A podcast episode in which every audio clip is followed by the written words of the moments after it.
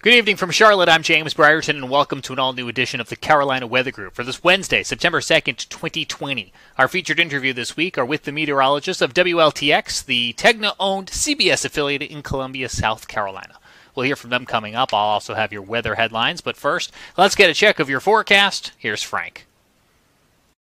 As we look at late Wednesday afternoon satellite pictures, you can see there's not a lot in the way of clouds over the Carolinas. Just been a hot and uh, sultry day, and it looks as though we stay for the most part rain free, warm, and sultry tonight with uh, any lingering shower or thunderstorm activity close to the coast and in the mountains dying off fairly quickly. Off to our north and west, you can see that we have uh, some clouds associated with cold front moving into the northeast, coming stationary over the Ohio Valley and uh, into the Arctic Upper disturbance over the southern plain states will uh, be something to watch the next few days as well. Also, some clouds coming in from Canada associated with a uh, storm system and cold front moving in. This front will get quite far to the south for this time of year, brings us a nice cool down this weekend.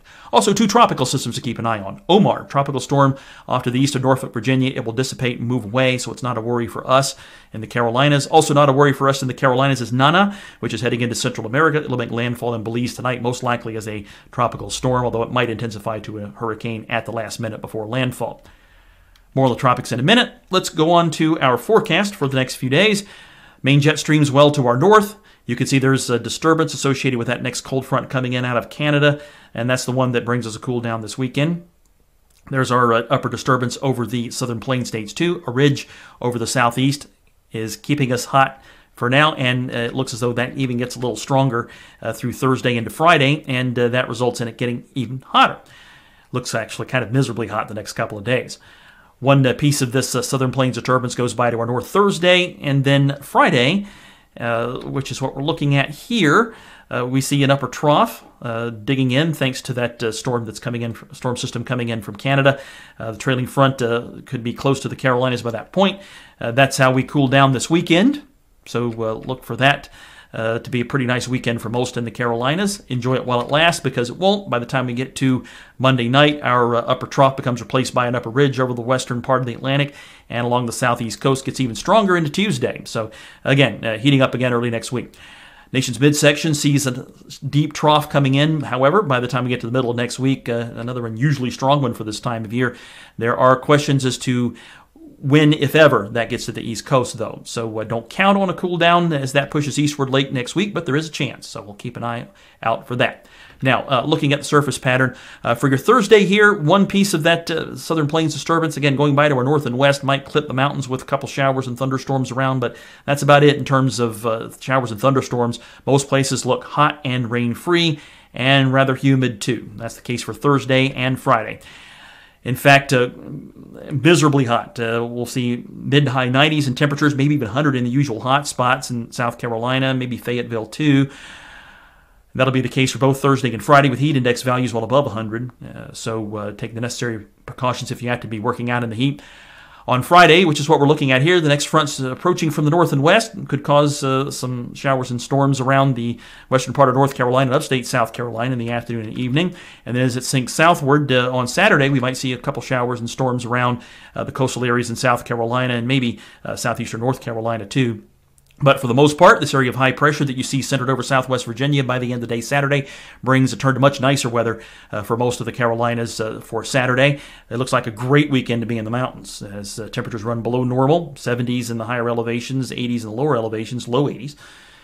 And that'll be the case for Sunday too. Uh, Saturday night looks very comfortable, so a good time to go up to the mountains if you want to. North Carolina beaches don't look so bad either, and uh, Sunday could even be a nice day at the South Carolina beaches with a drop in the humidity levels, and it's not too hot either.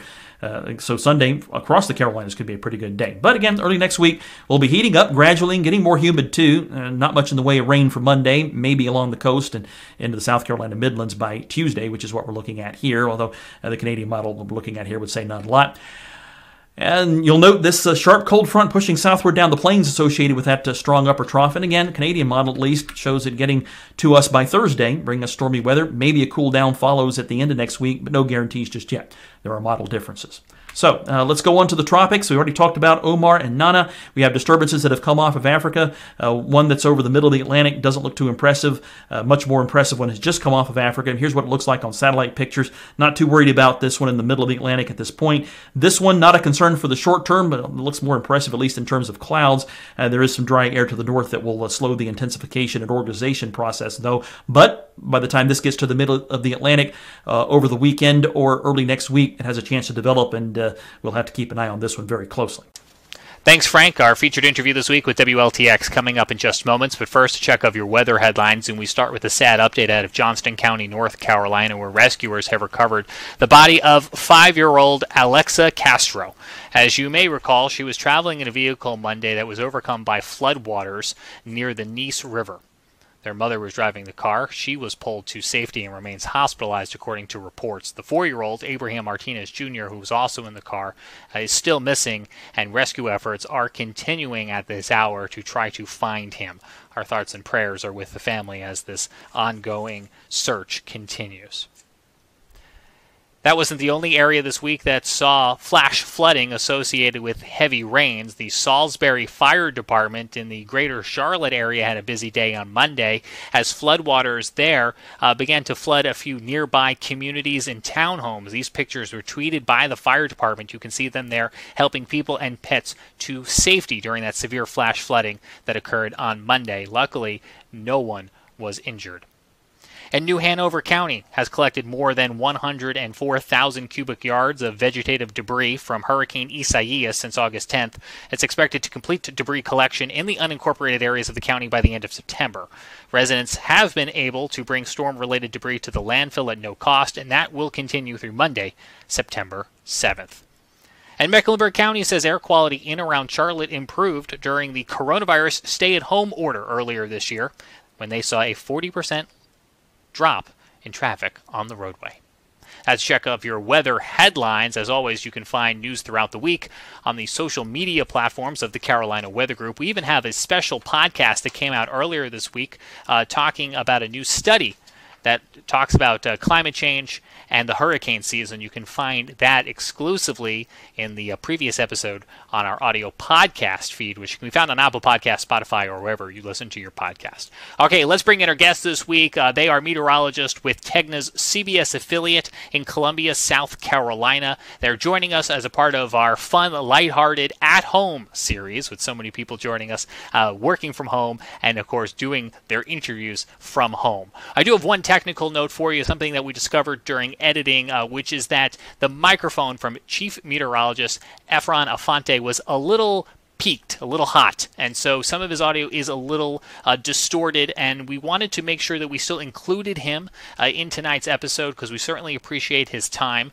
Uh, so I wanted to give you a heads up that you will be hearing some of that uh, audio during tonight's conversation, and wanted to just let you know uh, a little bit about uh, what will uh, you'll be hearing uh, during tonight's conversation. So we apologize uh, for that little bit of a technical difficulty to uh, to uh, and to all you at home, but uh, we hope that you'll still enjoy tonight's conversation and stay tuned. Scotty will pick it up from here.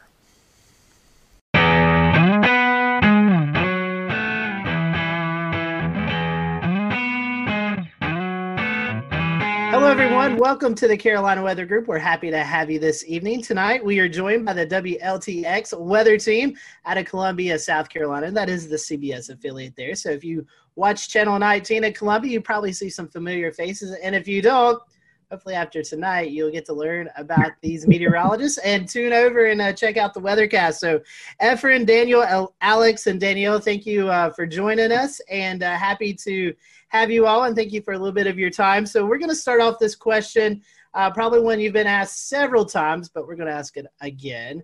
Um, how did you guys? Uh, how did you know you wanted to be a meteorologist? What what persuaded you to do that? And uh, Efren, I'll start with you, and I'll just let the, the team continue after that. The interesting thing is that when I went to school, I actually wanted to be an aeronautical engineer. Um, then I had an interest in, in weather, but I never had an interest in meteorology as far as a study. And I took one class, and it was an orientation to professional meteorology. There was a one credit class, and I got hooked.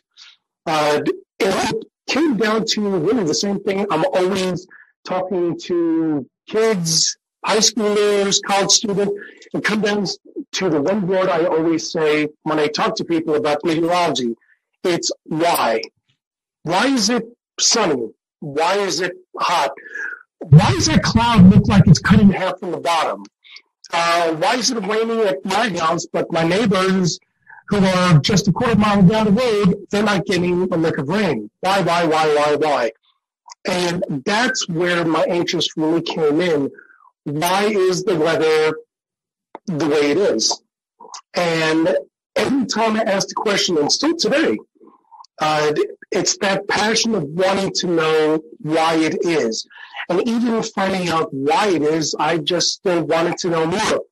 It's like those little kids who, you know, when I was eight years old and sitting on the lawn and looking straight up and going, that cloud looks like a dog, and that cloud looks like uh, a tree.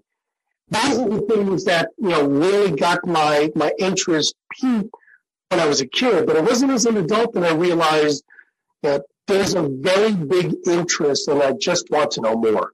Um, so I always knew I loved the weather. For me, it was you know um, flying uh, to Florida for the summer and seeing all those big puffy clouds and just wondering, you know, how do clouds that produce so much rain, you know, stay afloat, you know, as a kid? I was just so amazed by the idea that it was just totally sunny along the approach when you're flying into, let's say, like Orlando, for example. And then by the time you're at the airport and you're getting the taxi, it's pouring, you know? So just the power of the weather in the Southeast was actually what started it. But I'm from New York originally, so it wasn't the snowstorms and things like that that initially did it for me. So that was kind of a surprising thing um, because a lot of my, um, you know, fellow colleagues and friends that I went to school with, it was snow for them because I went to school at Rutgers in New Jersey. So, yeah, I originally wanted to be kind of more of the operational forecasting side of things. But then I realized when I was in school after Hurricane Sandy that I wanted to do more television and communication because a lot of people um, were impacted by storm surge because they had no idea what it was. It wasn't well communicated.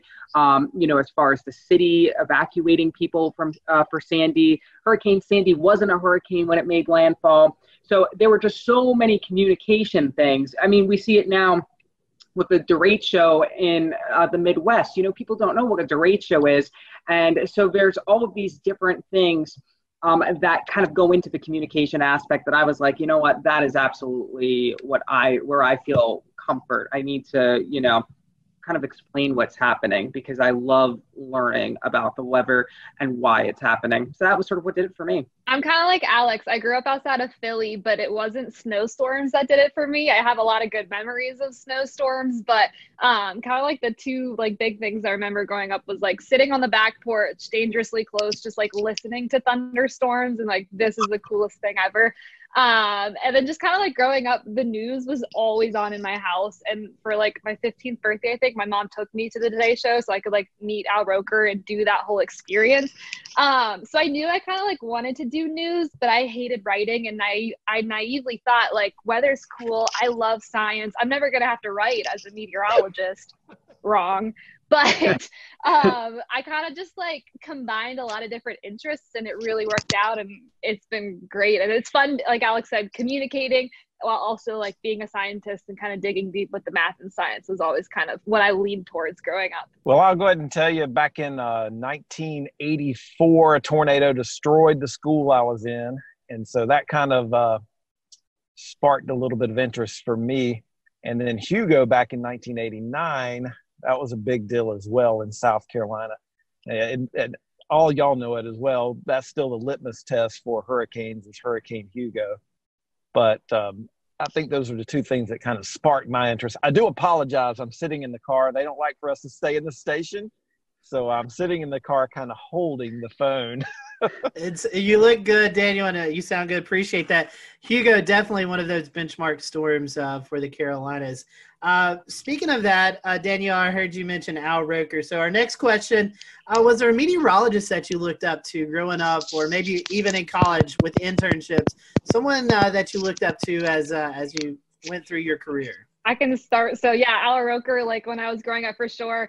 Um, and then so I got to go to school at UNC Charlotte. Um, and so being in Charlotte, Panovich is who you kind of watch and who you're kind of like following along. Um, so on the more local scale, Panovich was definitely a really good mentor, and then ended up being a teacher at school. So he was one of the the people that definitely helped solidify that for me. When Daniel? Uh, uh, when I was a kid, I watched a lot of Weather Channel. Anytime I was sick at home, I was so excited that I could just watch that all day long and, you know, just hear the forecast around the country. So honestly, you know, growing up seeing a lot of those meteorologists, I just all of them I was just totally attached to and interested in because I felt that they were very knowledgeable and that they dug in deep to the weather. So I appreciated that always. Um, I have to say, probably in high school, um, Stephanie Abrams was her career was really starting to rev up. And I probably looked up to her the most because she was just so, you know, her personality was just what it was. You know, she wasn't really afraid to hide it on air. And I was always, you know, in high school, the kind of person who just said whatever came to mind. So I felt like I could kind of relate to her. And she also, you know, was big on the science and on the math. She was from Florida. I loved Florida weather, you know. So there was like that connection I always felt with her um, whenever I would watch her on TV because she was really into the science, but she also had like this personality where she was like unapologetically herself, you know? And so I think Stephanie Abrams was definitely a person during my formidable years that I looked up to. Well, I'll jump in. Um, crazy enough, since I've I live where I or I work where I grew up. I grew up watching Jim Gandy, so that was kind of a guy that I always enjoyed watching. And crazy enough, he came to my school when I was in third grade. That was like seeing a rock star. and then luckily, I was able to work with him for I don't know almost 14 years. So that was kind of cool. Uh, kind of dating myself because the Weather Channel was not necessarily huge when I was coming along. so I, I, I do remember watching uh, Ken Torrey, and I met him a few years ago, and he seemed to be a pretty nice guy as well. Something that you guys have dealt with already this year: severe weather in the Columbia area. So our question is, which one do you you find more uh, challenging forecasting: severe weather or winter weather? Which we we get a little bit of in mm. Carolinas. Alex, I'll let you start.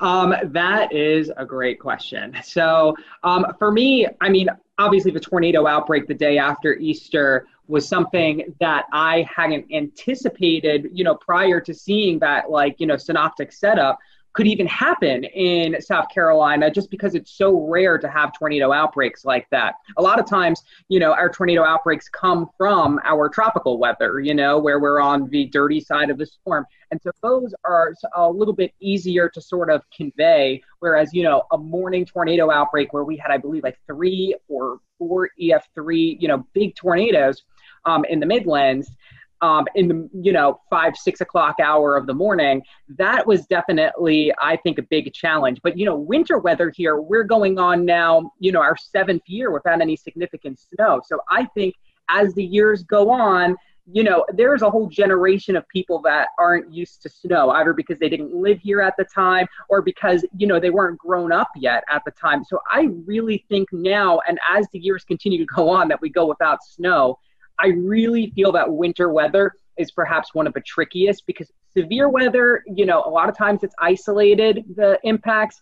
But if it snows, everybody's feeling that. I'll jump in. Uh, winter weather. I, I've been around doing, I guess I've been doing weather in Columbia since 2007 at this point. And winter weather is always the big thing. And I remember in 2013, we forecasted one to three inches of snow in Columbia, and we missed by 50 miles.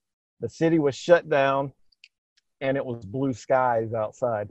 And even now, it's become even a bigger deal because of social media and all the bad information out there. So, in my opinion, for a snow or ice event in South Carolina, that's the bigger challenge. Maybe not from a forecasting standpoint, but from the standpoint of social media and people getting the wrong information out there and, and calling us names because we're not uh, buying into the hype sometimes.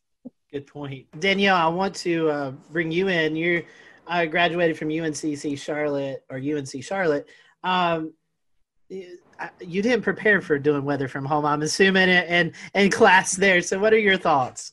no, it yeah, I barely made it nine months into my career for say that I had to like transfer to my 500 square foot apartment. So I definitely was not equipped like like other meteorologists have their green screens, blah blah blah. I didn't even have this map here. The station was like, "We're gonna throw something on your wall for you." so that it was, I was not prepared whatsoever. But I think I really do like what it has offered. Now that we're going back to the station, it's showed like how much flexibility we could potentially have in our job. Like we can work and build our graphics and do everything at home on a quiet weather day. And I live across the street from the station. I can pop over, do my show, and come on back.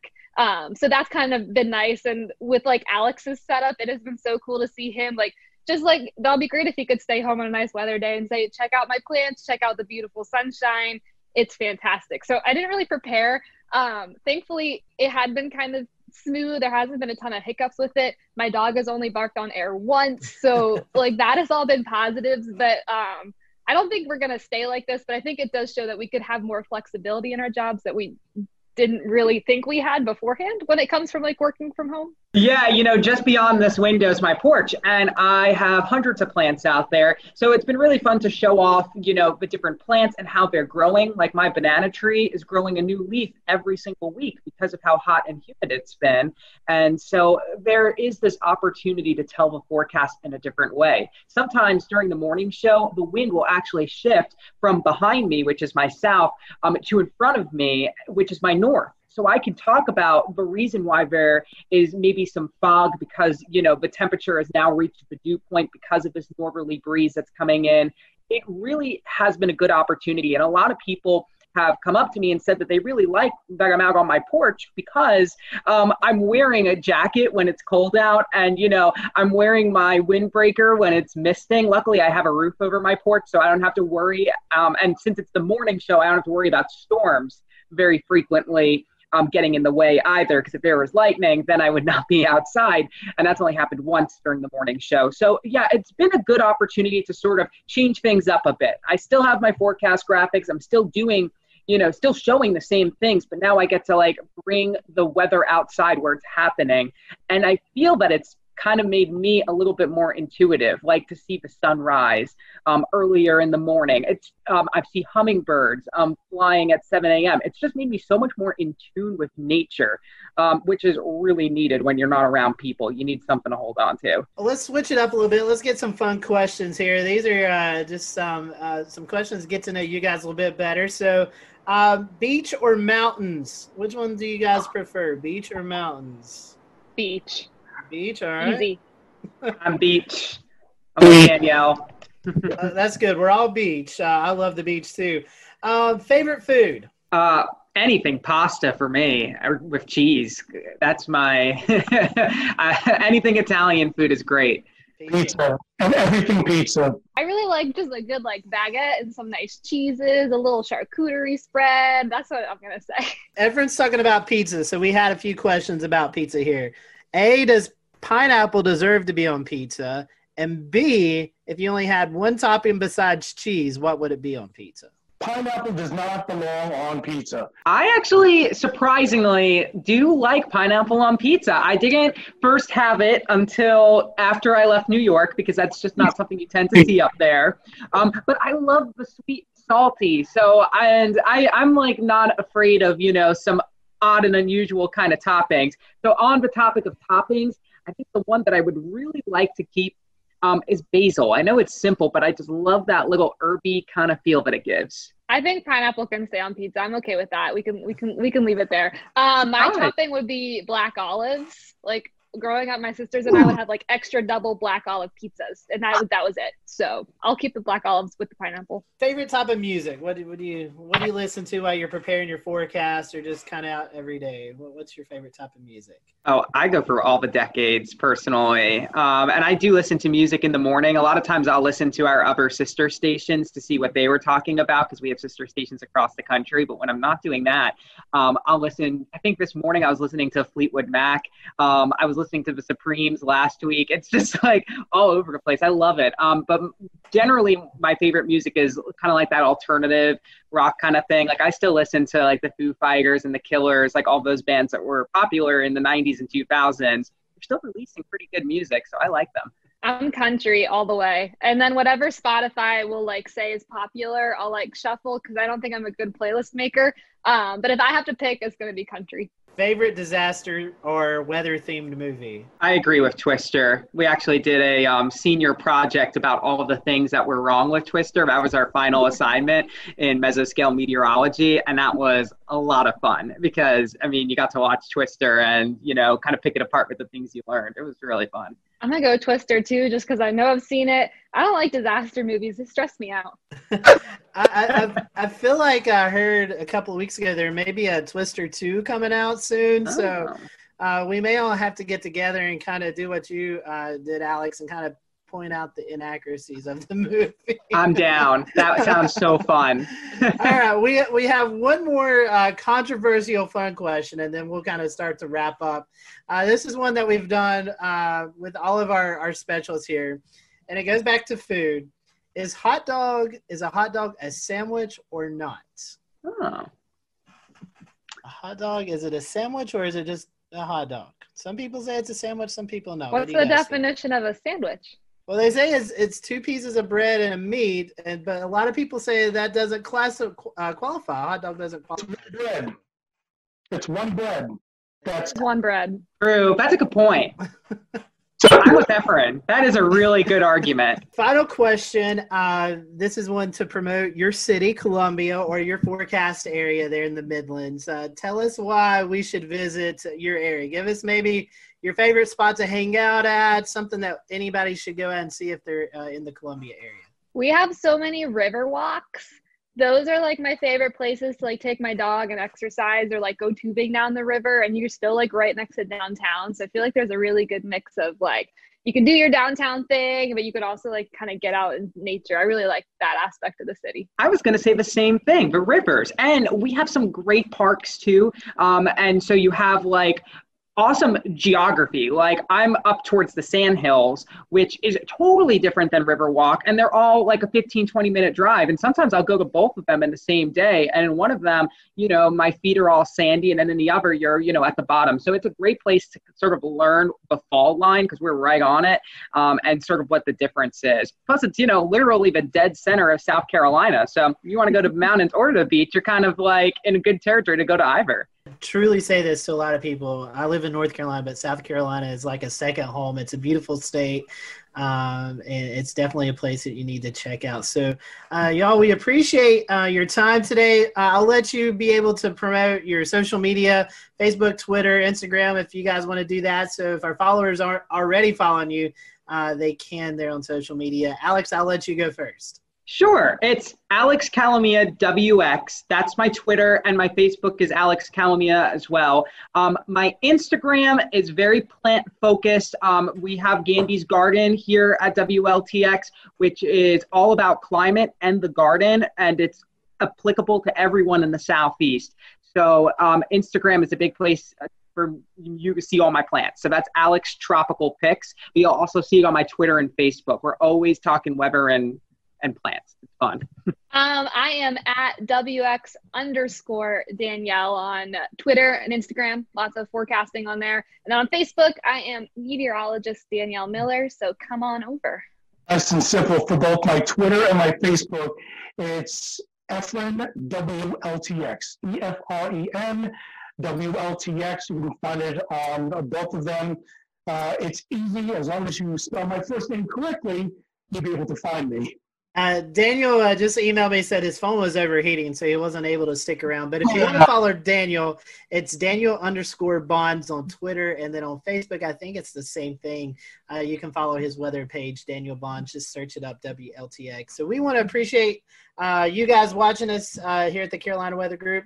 Uh, guys, thank you for spending some time with us, and we will see you all next time here on the Carolina Weather Group. That does it for this week's edition of the Carolina Weather Group. We hope you have a safe and happy Labor Day weekend. We appreciate you joining us, uh, whether you're watching online on YouTube or listening on our audio podcast on Apple Podcasts, Spotify, or wherever it may be.